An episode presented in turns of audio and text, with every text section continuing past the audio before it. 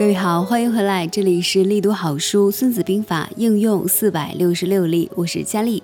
今天是第五季，第五季叫做“就地取材，以战养战”，出自原文：“故智将务实于敌，十敌一中，当无二十中；岂敢一弹，当无二十弹。”翻译过来就是：所以明智的将帅务求在敌国补充粮食。因为吃敌国的一中粮食，相当于从本国运输粮食二十中；在敌国征集一担的饲料，相当于从本国运输饲料二十担。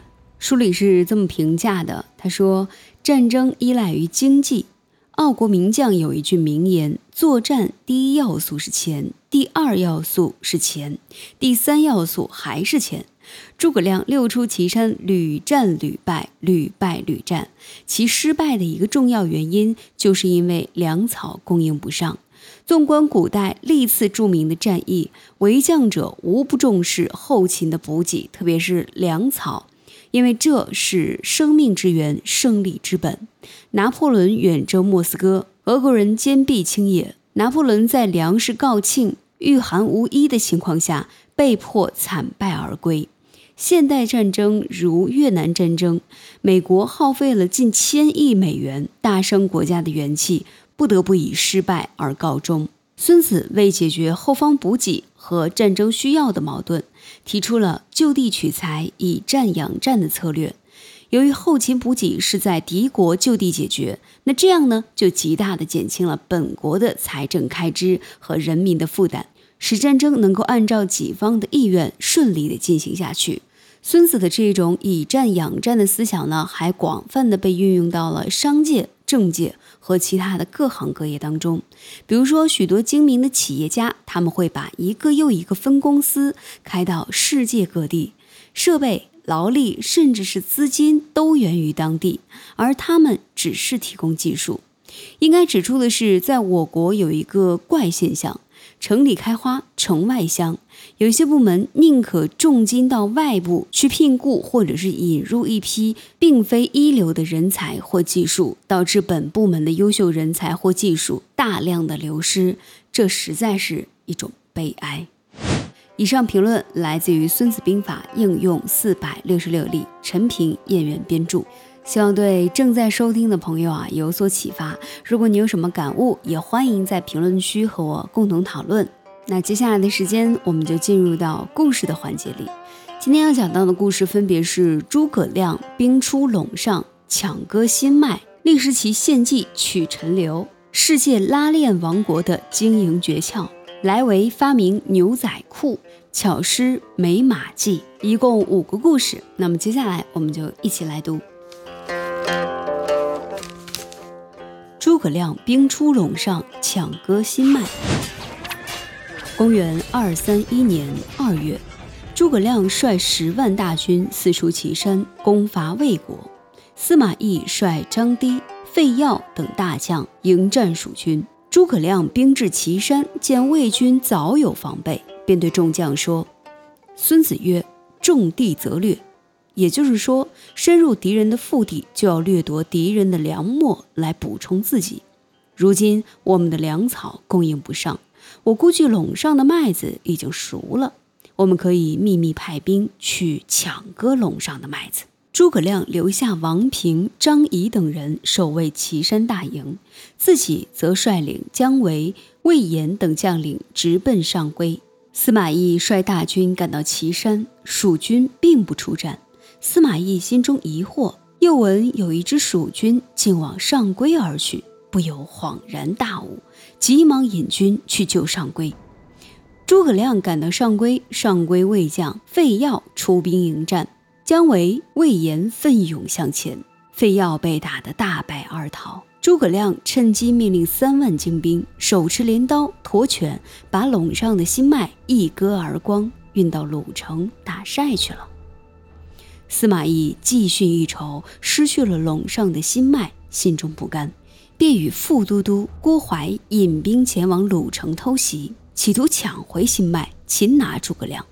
不料诸葛亮早有防备，他让姜维、魏延、马忠、马岱四将各带两千人马埋伏在鲁城东西的麦田之内。等卫兵抵达鲁城城下时，一声炮响，伏兵四起。诸葛亮又大开城门，从城内杀出。司马懿拼力死战，才得以突出重围。司马懿接连受挫，转而采取了居险而守、绝不出战的方针。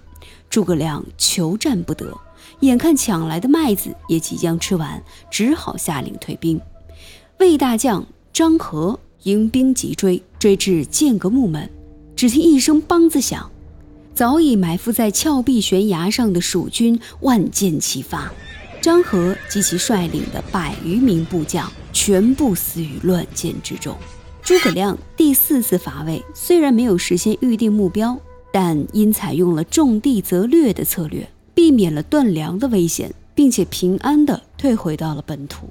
而魏国不但失去了陇上的心脉，还损失了一员能征善战的大将张合。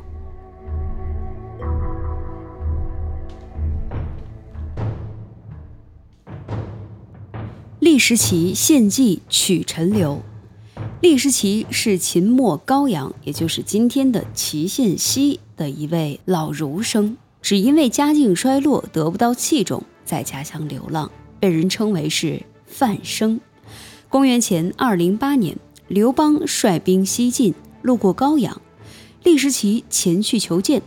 刘邦很讨厌儒生，听卫兵说来者是个穿着儒生衣服、戴着儒生的帽子的人，立刻说：“告诉他，我没闲工夫会见儒生。”厉时齐在外面听见，勃然大怒，道：“我是高阳酒徒，非儒人也。”刘邦听来者出语不凡，马上跑出去迎接厉时齐。厉时齐对刘邦说：“足下兵马不过区区一万人，又是深入到齐军的腹地作战，要粮没粮，要补给没有补给，这不是一件很危险的事情吗？”刘邦正为自己孤军作战，后勤补给困难重重而一筹莫展，急忙向厉时齐请教道。刘邦才疏志浅，请将军指教。厉时齐道：“兵法云，因粮于敌，故军食可足也。将军为什么不到秦军的粮仓中去取运粮食呢？”刘邦见厉时齐话中有话，于是更加恭敬地向厉时齐请教。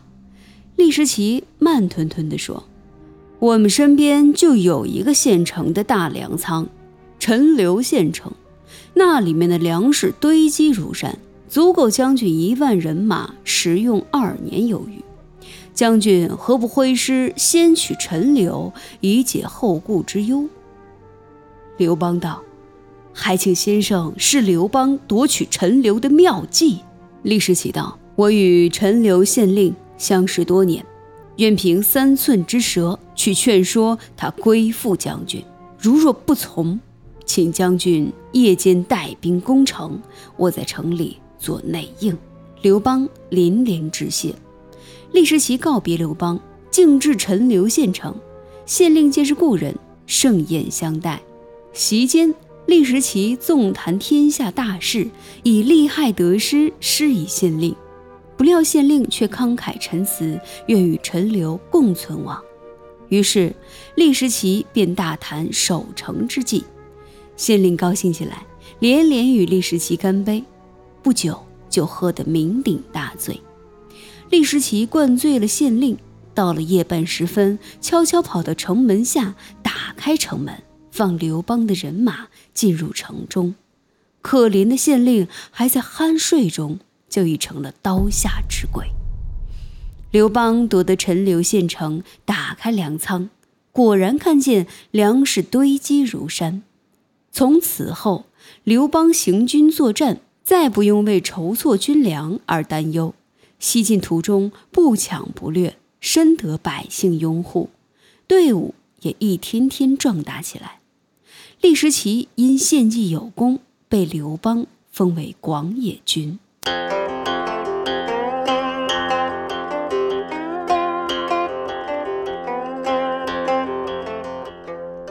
世界拉链王国的经营诀窍。日本吉田兴业会社享有“世界拉链王国”的美称。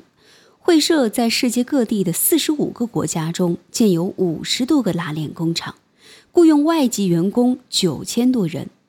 吉田兴业会社的创办人和总经理吉田忠雄颇有战略眼光。创业之后，国内的市场有限，吉田忠雄就把目光转向了国外。吉田忠雄是日本制造商进军海外的先锋。他不辞辛苦，千里迢迢地到各国考察，大胆地在国外投资，创建新的拉链工厂。经过几年的实践，吉田忠雄总结了在印度尼西亚、印度、新西兰等国办厂的经验，坚定了在国外投资建厂的信心。吉田忠雄认为，在国外建厂至少有如下的好处：一，可以充分利用当地的廉价劳动力。二，就地生产，就地销售，可以大幅度的降低生产成本。三，与生产国减少了许多贸易摩擦。四，在经营中贯彻向当地人让利，让当地人参与经营的方针，赢得了当地人的信任和好感，减少了会社与共产国政府之间的麻烦。正是基于这种认识。吉田忠雄才孜孜不倦而又充满信心地在海外投资建起了一家又一家各种规模的拉链工厂。莱维发明牛仔裤。莱维斯特芬斯是一个普普通通的德国人。1850年，莱维抱着碰碰运气的想法，随着美国的淘金潮进入了加利福尼亚。莱维像千千万万淘金者那样拼命地去淘金，但他的运气不好，光灿灿的金子跟他无缘。沮丧之余，莱维发现所有的淘金者有一个共同点：裤子总是破损不堪。莱维灵机一动，为什么非要靠淘金去赚钱呢？莱维买来一批褐色帆布，用它们裁剪出一批坚固耐用的裤子。这就是世界上最早的一批牛仔裤。牛仔裤一问世，就得到了淘金者的青睐。人们还亲切地称呼这种帆布裤为“莱维裤”。莱维初尝成功之果，又兴奋又激动。他尝试着用一种尼姆斯碧金棉布来代替帆布，制作莱维裤，效果更好。莱维又把这种布染成靛蓝色，大受厂工们的欢迎。后来，这种靛蓝色成为了各种牛仔服装的主要色调。莱维不停地提高莱维裤的质量。一个叫伊克的淘金者抱怨，他的裤子口袋只装了几次金子后就坏了。裁缝戴维斯在他的裤子口袋四角上分别钉上了一只铆钉，伊克再也不说裤子的口袋不结实了。莱维大受启发，他买下戴维斯的这一项平凡的发明，并申请了专利。这就是今天的牛仔裤有铆钉的原因。莱维靠制作莱维裤发了大财。一八九零年，莱维建立起了自己的公司。后来，人们将莱维裤称为牛仔裤。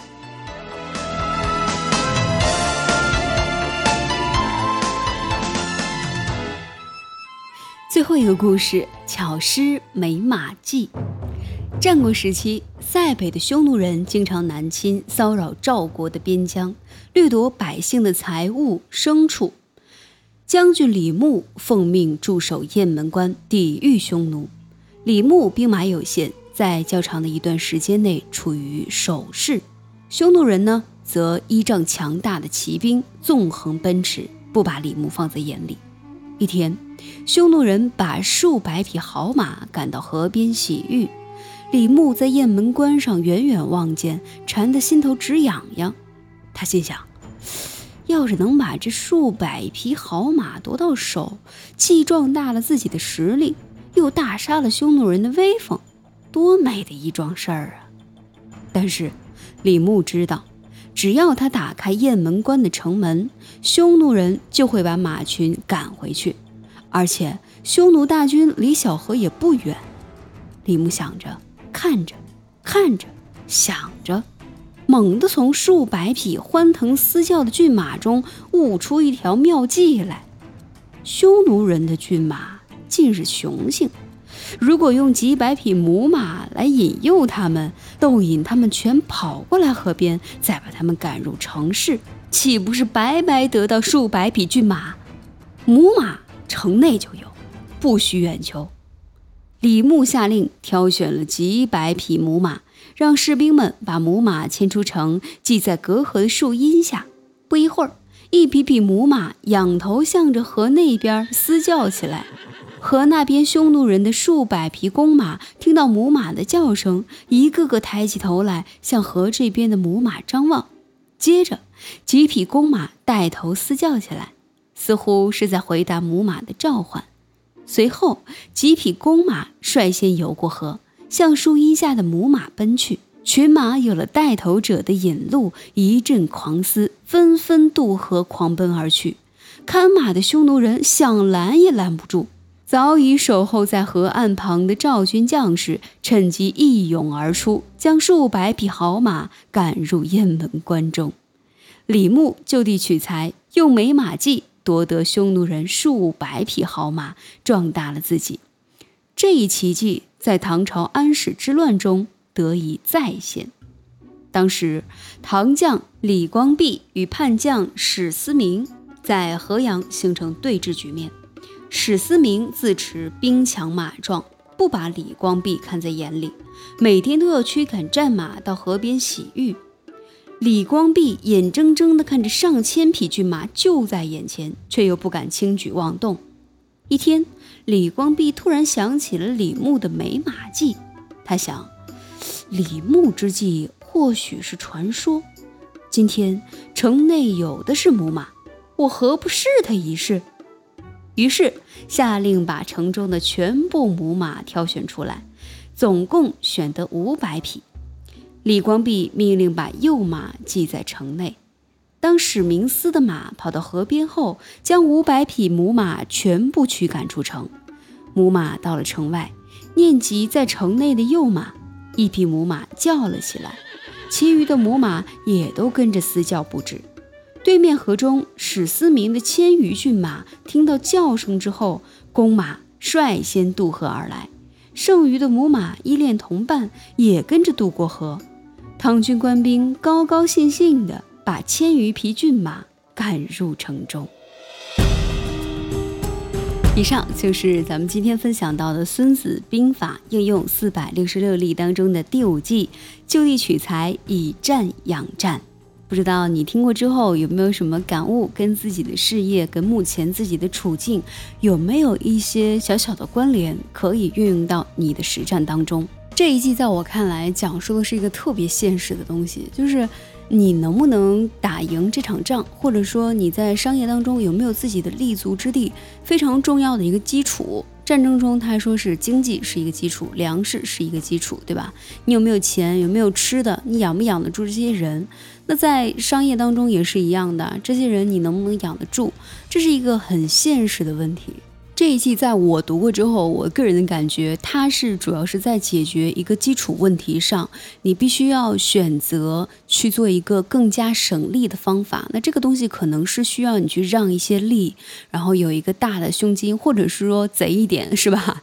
嗯，你得想明白，这是你在解决基础问题。我特别喜欢一个俗语，就是不管是黑猫白猫，只要抓住老鼠，它就是好猫。这一季其实也差不多吧，就有点这个感觉，个人拙见哈。大家可以在评论区一起互动起来，说一说你对这一季的一个感觉、感受，以及你在你的这个商业上啊，或者是你的很多决策上，有没有用到过这一季。效果怎么样呢？或者说你有没有一个呃目前感觉解决不了的问题，也可以在评论区打出来发出来给大家看一看啊，大家帮你去解决解决问题，看看用《孙子兵法》的方法能不能把你的这个问题给顺利解决了哈。那今天的内容我们就说到这里，下一期第六季是兵贵神速，以快制胜。更多音频节目，请关注《孙子兵法》应用四百六十六例力读好书。我是佳丽，理想很重要，愿你在前进的道路上一帆风顺，一生无忧。我们下期见。